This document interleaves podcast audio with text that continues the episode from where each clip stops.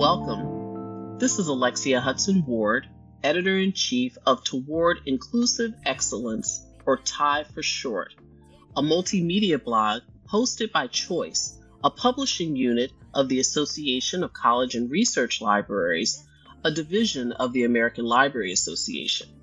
We explore issues of equity, diversity, and inclusion that affect the higher education community. Among the goals of this channel is the development of a pool of knowledge and actionable resources for information professionals, undergraduates, faculty, staff, and administrators seeking to understand racism from new perspectives and to promote racial justice on their campuses. We are excited to welcome you to our podcast series that borrows its name from the higher education academic calendar. Therefore, you're listening to T I E's summer session. This summer session features a compelling interview with Stephen S. Rogers, retired Harvard Business School professor and the author of A Letter to My White Friends and Colleagues, What You Can Do Right Now to Help the Black Community, released this year by Wiley Publishing. In our conversation, Stephen urges us to think of beyond our comfort zones about how to best address America's racial wealth gap in quite a compelling fashion. Moreover, his charge to white people is clear and direct on how to move beyond performative allyship. And now to our conversation with Stephen S. Rogers.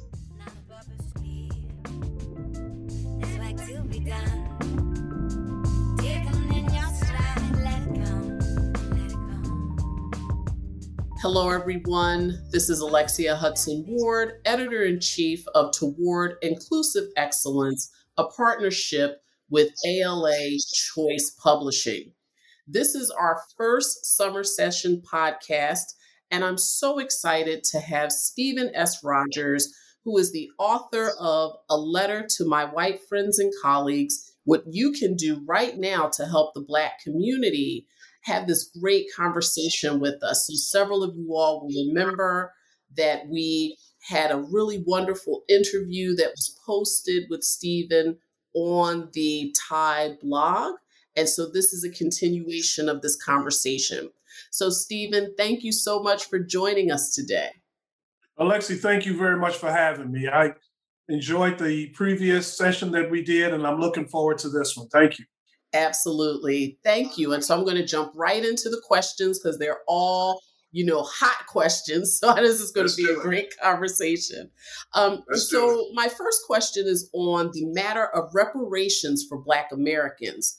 And Stephen, this remains a provocative and sometimes really heated topic. Would you share with us why you believe it's important for Black Americans to receive reparations from the United States government? You know, first of all, the topic of reparations is always seemingly a heated topic.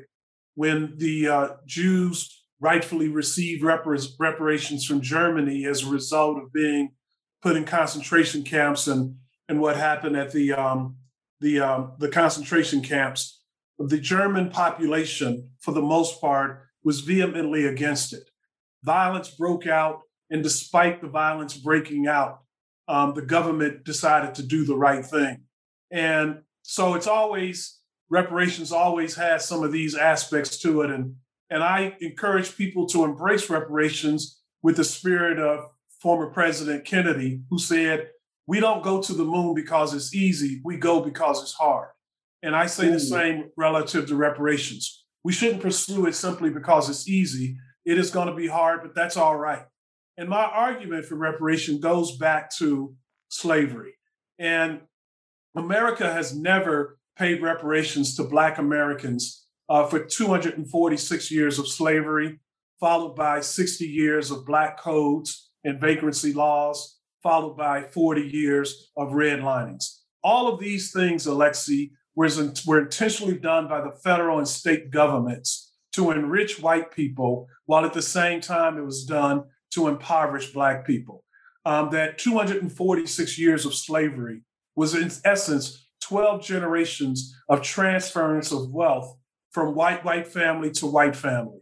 Whereas at the same time, during that same period, zero was transferred by most Black families. And there's an activist who cites the fact that the whole idea of transferring that wealth was something akin to Blacks and whites playing a game of Monopoly, where mm. every time the Black person won, the Black person had to give his or her winnings to the white opponent. And that's exactly what happened to Black people, that in essence, the government created a socialist program for whites when they um, sanctioned slavery. And it was a socialist program to enrich whites, while at the same time, as I stated, to almost bankrupt Blacks. And the result is that today, Blacks are an impoverished race. The great scholar W E B Du Bois from Harvard said, it's horrible to be an impoverished person, but it's even worse to be an impoverished race. Mm-hmm. We are indeed an impoverished race because thirty-five percent of all Black people have zero net worth. And the reason why we have that kind of problem is because of that two hundred forty-six years of slavery, followed by over one hundred years of continued discrimination against us, all of which was focused on finance, enriching whites and impoverishing Blacks. So today, the result is um, the average Black family, excuse me, average white family has a net worth of over two hundred, excuse me, one hundred seventy thousand dollars compared to only seventeen thousand dollars for the average Black family. So you have this disparity to the tune of about one hundred fifty-three thousand dollars. And Alexi, there is nothing that Black people can do to catch up. We can't save. We, if every Black person spent all of their money with a Black-owned business, we still would never catch up because that two hundred forty-six years was a phenomenal head start in economic and financial security that was given by the government. So we can never catch up because we have been given, whites were given um, an advantage. They were given a head start. So it is my position that the only way that Black people can catch up is by the federal government actually giving reparations to Blacks. I believe that over fifty percent of the Black problems or the problems between Blacks and whites today, the foundation of those problems is this wealth disparity. And the wealth disparity was created by the federal government. And in fact, the federal government was great and they did a phenomenal job. They were very successful in creating this wealth disparity. Um, with the redlining, the Black codes, and then two hundred forty-six years of slavery. And slavery in terms of, excuse me, in terms of reparations, reparations have been a thing that has some precedence in the United States, precedent in the United States. The United States actually gave uh, reparations to Japanese Americans. You know, during World War Two, America felt that the Japanese Americans, they were uh, questioning their loyalty. So they imprisoned them. They put them in internment camps for three years. It was one hundred twenty Japanese Americans that they put into these internment camps for three years. They did not do the same with German or Italian people, Americans, um, because they said that we're fighting um, Japan, mm-hmm. and so we don't trust the Japanese. And so they did not say we don't trust the white uh, Italian Uh, Americans of uh, Italian descent, nor do we not trust the Americans of German descent. Both countries, we were fighting them as well. So they were interned for three years um, under the Reagan administration in nineteen eighty-eight. He actually gave reparations to Japanese Americans, eighty thousand Japanese Americans who had been interned, and he gave them a check of twenty thousand dollars each. So there's precedent in America giving reparations. Also, amazingly, there's precedent with slavery, and that is reparations by the federal government were given to over nine hundred slave owners after Ooh. Blacks were emancipated with the thirteenth amendment. It was exactly nine hundred seventy-nine uh, white slave owners who received checks to the tune of three hundred dollars for every one of the two thousand nine hundred eighty-nine slaves that they had. So whites actually received reparations by the federal government. And in fact, if you look at the Emancipation Proclamation and you listen to what Lincoln, President Lincoln, in his speeches, what he was saying to the Confederates as he was trying to lure them back into the Union, he was always promising them some type of reparations program um, to compensate them for the loss of slaves if they would just simply come back to the Union. It never mm-hmm. happened. Mm-hmm. So we have this history in the United States of reparations. And Alexi, we also have it worldwide. In the U K, um, the United Kingdom, slavery was abolished in eighteen forty-three. And when slavery was abolished, the United Kingdom, which had all of the colonies um, throughout the world, they decided to compensate, again, the white slave owners for losing their slaves. And they took financing in the form of debt, the federal government did, and they paid these former slave owners, they paid them twenty million pounds, which is today equivalent to over sixteen billion pounds. Mm. And the most fascinating thing about that, Alexia, is that to, uh, the, the payment for that debt, the final payment came in twenty fifteen. So you had Black Brits who were paying white slave owners for the enslavement of their ancestors, in essence, in terms of those reparations. So I am an ardent supporter of reparations being paid to Black people. It has never happened. The closest we ever got to Black people receiving any kind of reparations was after General William Sherman. He was marching through Savannah, Georgia, with the Union troops after they were defeating the Confederates. And it was, as he was marching through Savannah, Georgia in eighteen sixty-five, Black people were leaving the plantations, and they were leaving the plantations and following the Union soldiers as they were defeating the Confederates. And William Sherman, General William Sherman, sent a letter to um, the president. He said to President Lincoln, he said, "We have people following us. What should we do with all of these people?" And President Lincoln wrote back, and I quote him, "Ask the Negroes, what do they want?" And so General Sherman met with twenty Black clergymen. Many of them had been formerly enslaved. Some had been free men all of their lives. But he met with twenty Black clergymen, and he asked them, "What is it that you want?" And the Black clergymen unanimously said, "We want land. We want land so that we can take care of ourselves." Mm-hmm. And then he asked the question, he said, "Do you want the land and to live amongst whites, or do you want it separate?" And it was not unanimous, but the majority of the clergymen said, "We want land separately because we can never trust whites to treat us respectfully, with dignity, and fairly."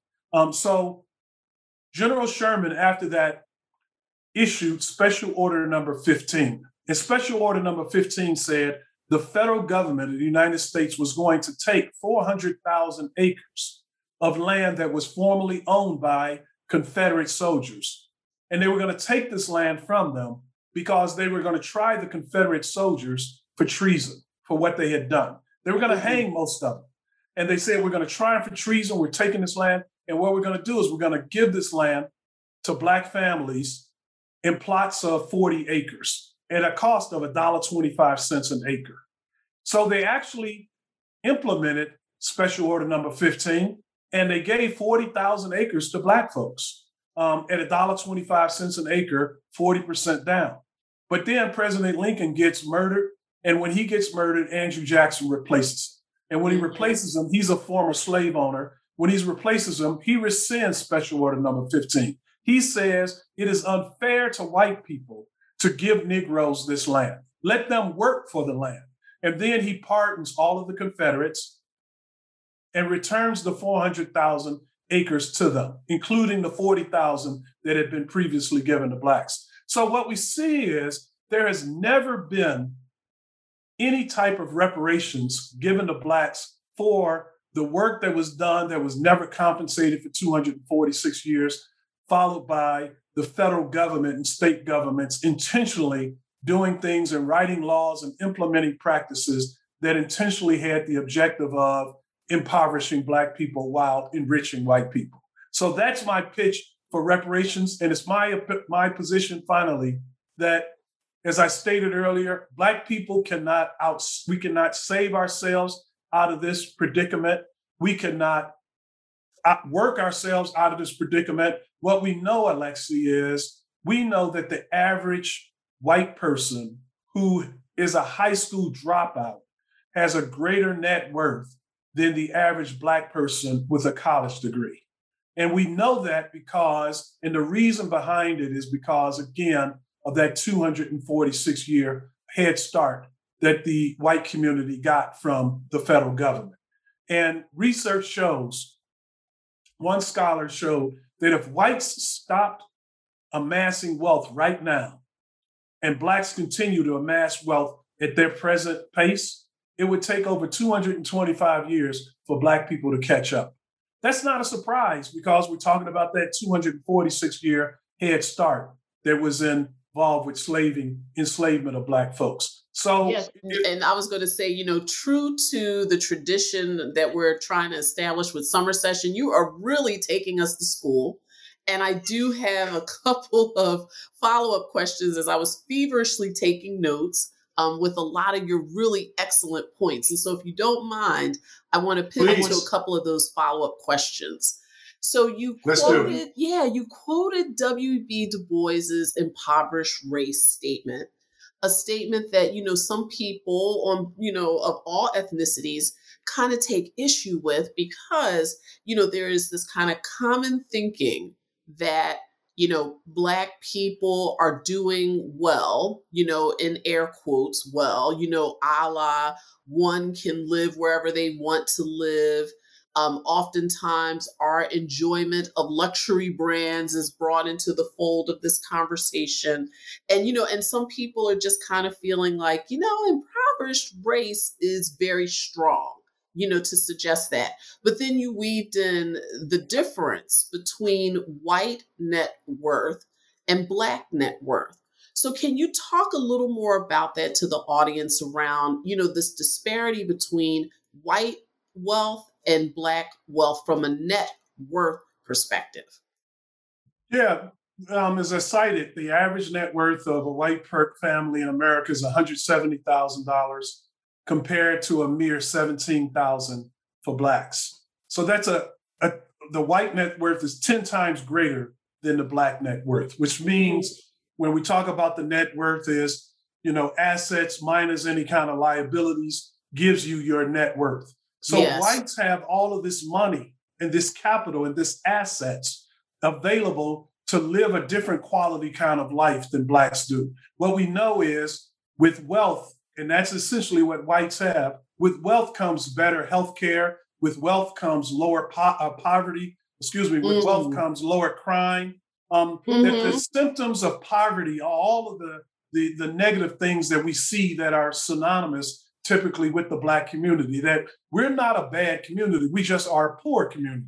And the things that we see are the result of being impoverished. And, you know, we look at that wealth disparity and you look at Boston, you're in Boston with M I T and I was there with Harvard Business School. The Boston Globe did a story about uh, Black and white racial issues. And I think yeah. it was about three years ago. And what they found was, amazingly, that the average net worth of a white family in Boston was two hundred forty-eight thousand dollars, mm-hmm. okay? Compared to the average net worth of a Black family in Boston being only eight dollars, right. a mere eight dollars. I did not say eighty dollars. I did not say eight hundred dollars. I did not say eight thousand dollars, eight dollars. So this goes to the heart of what has happened to Black people and what has happened to white people. And that is this phenomenal head start that has happened for white people that was sanctioned by the federal government, that has enriched them, that has put money in their coffers, that has put money in their bank accounts, put money um, and made them made money available to them to buy homes. These things are not available to Blacks. And the result of it, this low net worth, for example, that Blacks have the lowest percentage of home ownership than any other race or ethnic group in this country. We just don't have yes. any money. And as I stated earlier, it's thirty-five percent of us have zero net worth.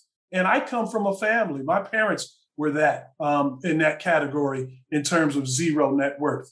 Um, and my life is changing now. But the reality is we do not, whatever we see on T V about conspicuous consumption, that's an anomaly. Those are the few Black people who do have something. Most of us don't have any kind of net worth whatsoever. And the result is, we live day to day. We live with the hope that nothing drastic happens to our lives such that we can end up being, for example, homeless as a result of it.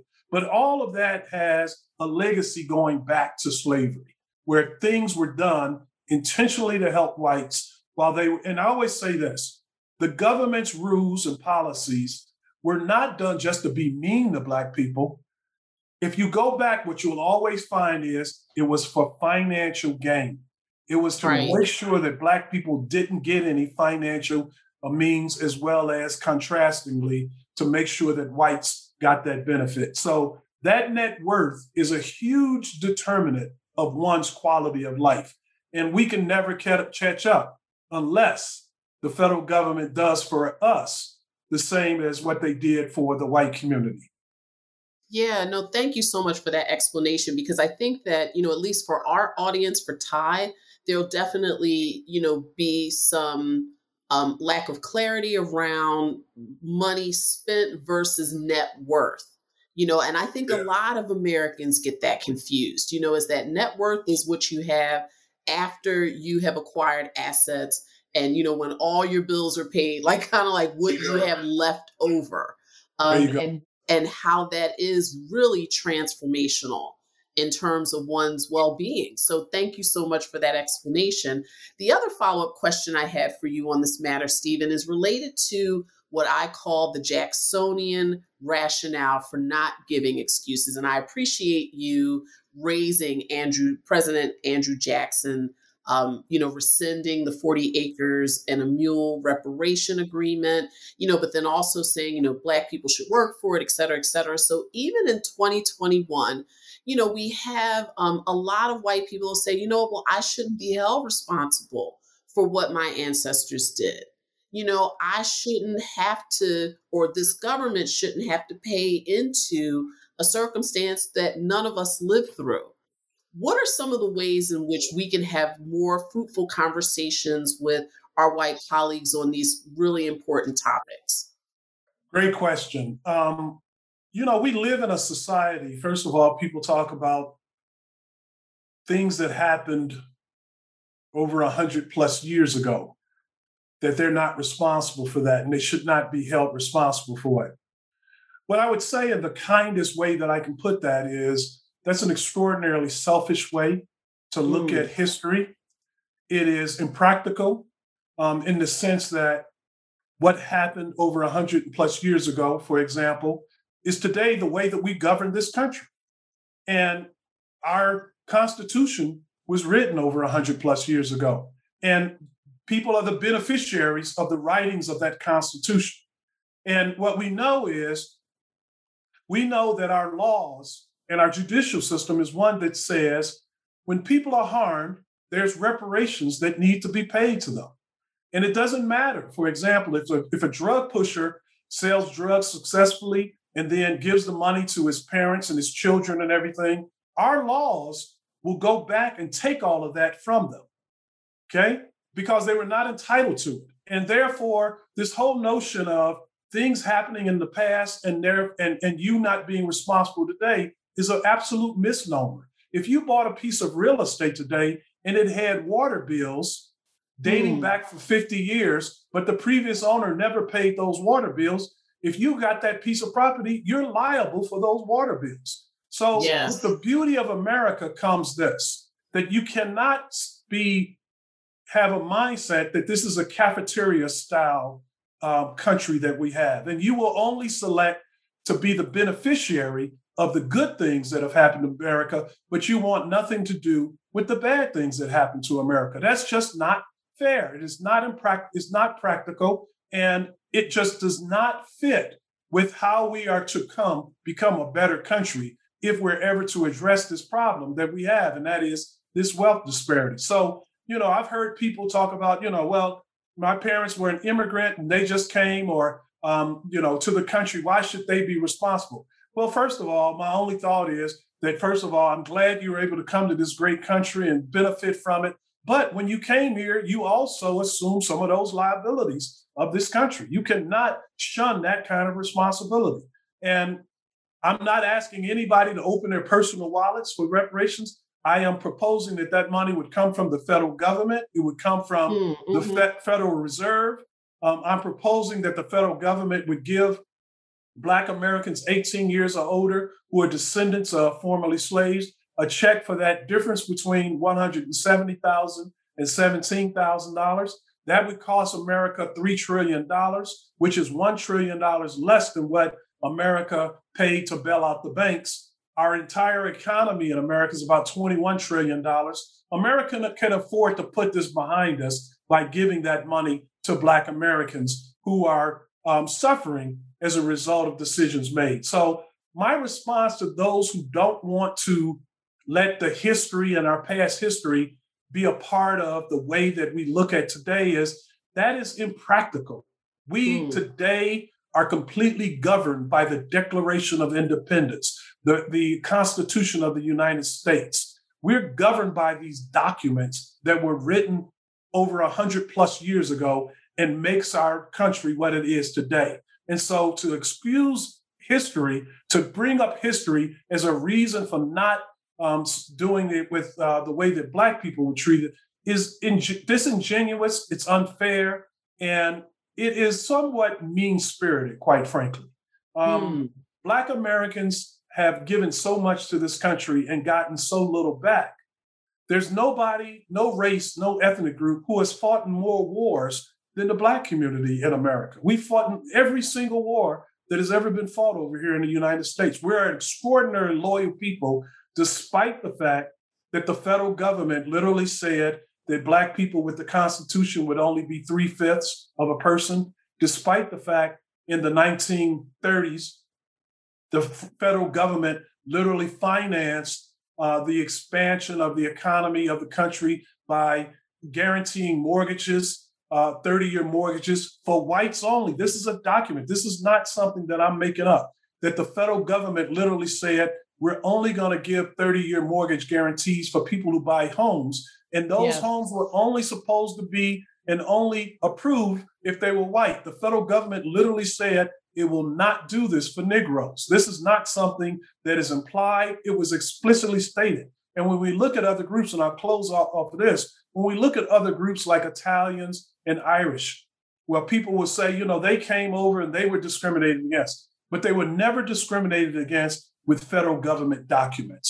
The mm-hmm. Irish, for example, um, excuse me, the Italians uh, created their own banks because they, banks would not give money to Italians. So they created their own banks. One noted bank was the Bank of Italy. And so mm-hmm. when the federal government in the nineteen thirties said, we're going to create the thirty-year mortgages and we're going to give guarantees, federal government guarantees behind these mortgages such that banks no longer have risk in giving mortgages, the Bank of Italy flooded the Italian community with mortgages. And bank mortgages, Alexia, are one of the most profitable securities that banks can give. At the same time, the federal government refused to provide mortgage guarantees to Black people. They refused to allow Black banks to give mortgages. And this was in writing. And the result was Black banks have suffered. The Black community has suffered, and that's why Black people don't own homes today um, compared to other races. And the Bank of Italy was able to prosper such that today, the Bank of Italy is the Bank of America. We mm-hmm. don't have a story like that in the Black history because the federal government intentionally denied opportunities for Blacks. Wow. Wow. Thank you so much. This is, I know, going to be an ongoing discussion. Um, and there are, you know, there's a lot of pro and con, but I really do appreciate um, all of these responses. And I do have another question for you. Sure. Which ties in somewhat with some of the points that you've made, which is around education. And so, as you know, you know, there's been a lot of discussion and, of course, you know, some course design at the undergraduate level to assist people with so-called life skills. Some of these classes have been called like Adulting one oh one, you know, and, and oftentimes financial literacy are among the skills that are most frequently requested. And so as I listen to you um, give your really amazing responses, you know, America's complicated history with banking and real estate and the stock market is often not explored in the general curriculum. And so what are your thoughts about teaching what you describe as financial apartheid as a part of the undergraduate financial literacy curriculum? Well, I, I'm a strong supporter of it. And one of the things, for example, um, that I'll cite as the reason why it needs to be taught is so that everybody can understand the financial circumstances that Black people are presently in. Um, Harvard Business School this year made the decision to write a case study. And Harvard Business School, the bastion of capitalism, decided to write a case study and teach it as a mandatory content, teach it as mandatory content to nine hundred of its first year students. Mm. And the case study is about Tulsa, Oklahoma, and the massacre oh, wow. of Black-owned businesses in Tulsa. And, you know, the story about Tulsa having ten thousand Black people and six hundred Black-owned businesses. That's a fifteen to one ratio of residents to businesses, very close to what the ratio is today of in America with Americans to number of businesses. And what that represents is a very healthy community financially. Everybody in Tulsa, Oklahoma wasn't rich, but they were doing well because we had all of their private enterprise in Tulsa, Oklahoma. And we know that Tulsa was attacked by whites who were jealous. They burned down all of the businesses. And Harvard Business School teaches this case study now as a part of their discussion about reparations. And fascinatingly enough, um, I was stunned to hear that a large majority of the students, after reading the case study, and we know this, most whites have never heard of what happened in Tulsa, um, had never heard of it before. We just got the hundred-year celebration and we saw four or five different documentaries of it. But prior to that, most whites had never heard of what happened in Tulsa, Oklahoma. And most of the white students um, at the business school had. And so, but, this, but with that information now, most of them voted that reparations should be given to the mm. residents and the descendants of the folks in Tulsa, Oklahoma. So I believe that Black history should be a part of the teachings that have to do with finance so that whites understand and ideally become more empathetic to what has happened to Blacks. And I also believe that, for example, financial literacy is important to Blacks as well, because we have been denied this education. Um, and part of the reason we were denied the education is because we don't have any money.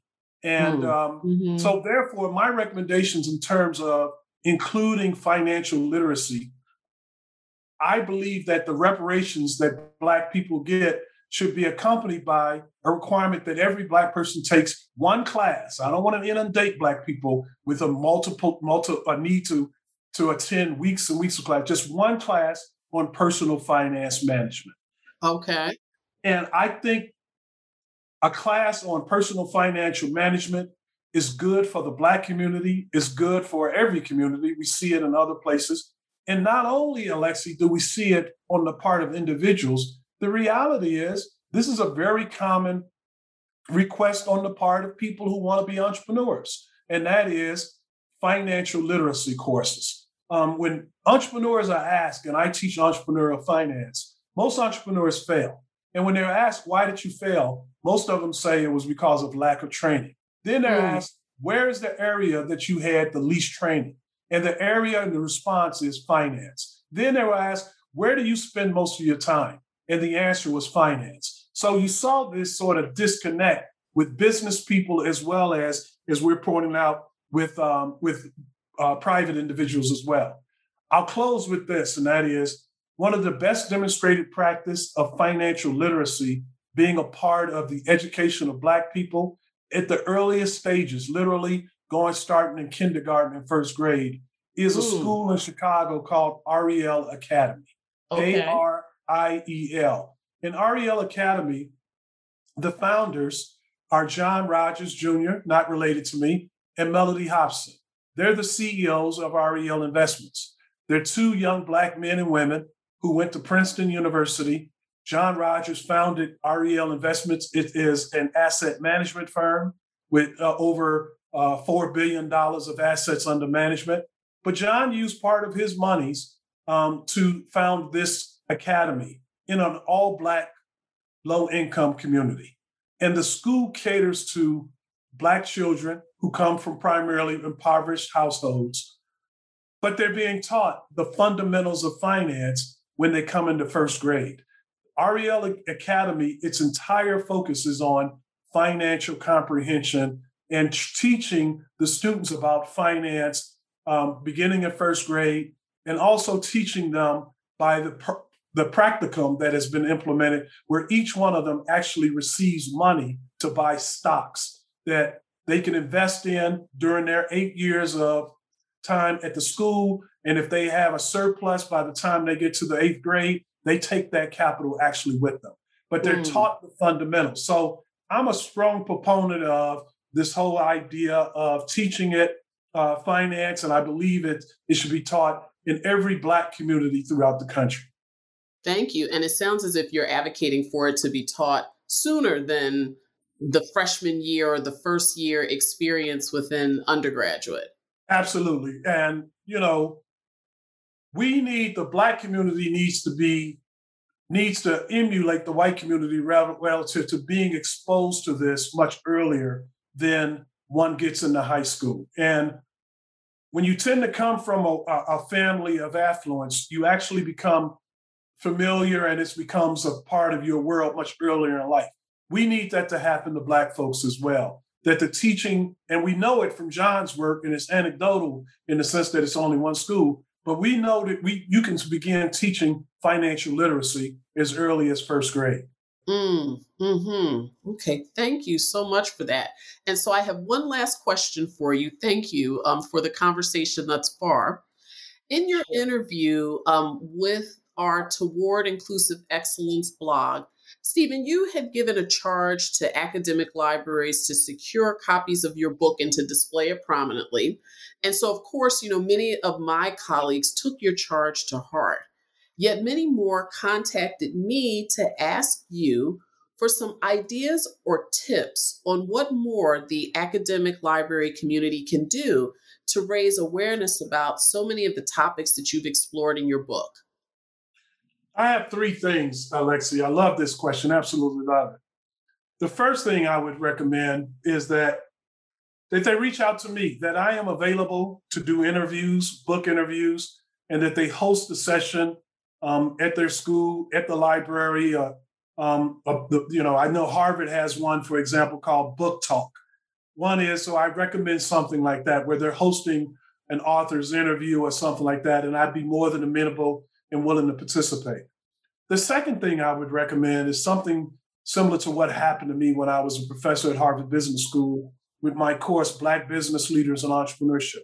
My students were required to identify an absence of a business in the Black community, that they could create this business to help and ser- provide a product or service to the mm-hmm. Black community.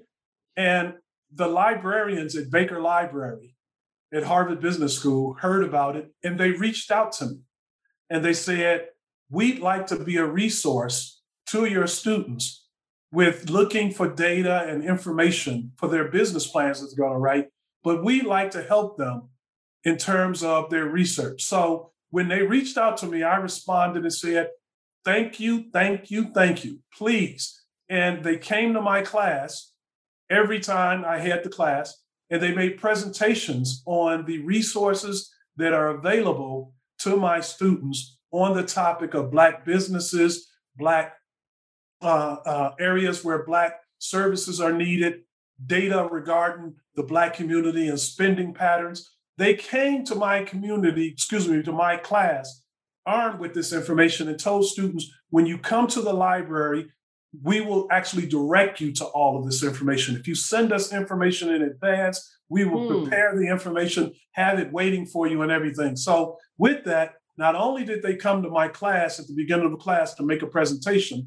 then we had my class, my students go to the library so that the librarians could actually give a presentation to them in their own house, in their own library, telling them where resources were, how to access those resources. So I would say to all librarians out there, all people in the library industry, reach out to professors in your school who may be, uh, have included topics about Blacks in business, Black banks or anything like that, but reach out to them or reach out to the entire faculty population, making them aware that you are available to support them, especially on any topics that has to do with Blacks, and specifically the topics, for example, that I raised in my book. The last one I would recommend is that I believe every library should, for example, during the month of February, Black History Month, and they don't have to wait until then. But my book has four recommendations for whites. One recommendation deals with making donations to historically Black colleges and universities. And I asked people to donate nine point two nine percent of their annual philanthropic dollars to H B C Us um, because H B C Us, um, they have twelve million dollars on average of endowments. They're, they're poor schools financially, but they're doing Herculean jobs. We know today that over eighty percent of all Black judges come from H B C Us, fifty percent of Black lawyers. So I'm asking people to support uh, historically Black colleges and universities. There's one hundred and one of them. I think a librarian should devote a week to um, Black, historically Black colleges and mm, their importance. Mm-hmm. Um, I also give a recommendation in the book that, that, that I ask whites to spend at least nine point two nine percent of their annual budget with Black-owned businesses. And nine point two nine percent represents the nine minutes and twenty-nine seconds that Officer Chauvin hit his knee on George Floyd's neck. Mm-hmm. Um, but mm-hmm. And I believe that, and the reason for that is because Black-owned businesses are the largest employer of Black people, private employer of Black people in the country. I believe a week should be devoted by the library to Black businesses, the history of Black businesses, the relevance of them today. The third one is that Black-owned banks, that I ask people to um, deposit um, at least nine point two nine percent of their annual savings in a Black-owned bank and leave it there uh, for three to five years, because Black-owned banks have always gotten money from uh, Black people. And Black people, as I've stated repeatedly, we're an impoverished group of people. So people put money uh, in banks uh, and they take it out because they need that money for day-to-day living. And so the banks don't have the benefit of what we call the money multiplier, where banks can actually create new money by getting deposits that stay there. And the money multiplier works like this, and that is, you open a bank account, Alexia, and uh, you put one hundred dollars in the bank. The bank takes ten of those dollars and holds it, and they do what's called fractional lending. Then they loan me ninety dollars. I take those ninety dollars and I put them in another bank account. So from one from your one hundred dollars, we've just created one hundred ninety dollars, but we've just created another ninety dollars. Black mm. banks don't have that benefit because they get money from people who can't leave the money there. So I believe libraries should do one week devoted to the history of Black banks and the importance of Black banks. And then finally, just like Harvard Business School has devoted their first case, one of their first cases for the students coming into school as a first-year student to the topic of reparations, I think a week should be devoted to the topic of reparations. So that would be my recommendations right there. Well, thank you. And thank you, Stephen, so much for this really enlightening conversation. So everyone, we just wrapped up a really fantastic dialogue with Stephen S. Rogers, who is author of A Letter to My White Friends and Colleagues, What You Can Do Right Now to Help the Black Community. It was just released this year on Wiley. Stephen, thank you so much again for your time today. Alexia, thank you very much. And it was just released on last month. Um, it was released on George Floyd's um, anniversary of his, his murder. Wow. Wow. And let me close with this statement, and that is just very simply, I'm reaching out to those white people who have a kind heart and who have a logical mind. And if you read the book, you'll see that the book is chock full of facts, data, as well as anecdotes and stories. So it's more than just simply a letter. The objective yes. of the book is to teach, and ideally to teach such that one becomes more empathetic to the realities of what has happened to Black people in America, and that the readers, therefore, will become action-oriented and decide to take some action to address this great problem that we have. Excellent. Stephen, thank you so much again. Really appreciate it. Thank you, Alexia. You're the absolute best. Thank you. I do try. And this was an excellent summer session, a great way to kick us off. So thank you so much again. Have a great day. Have a great weekend. Thank you. Bye-bye.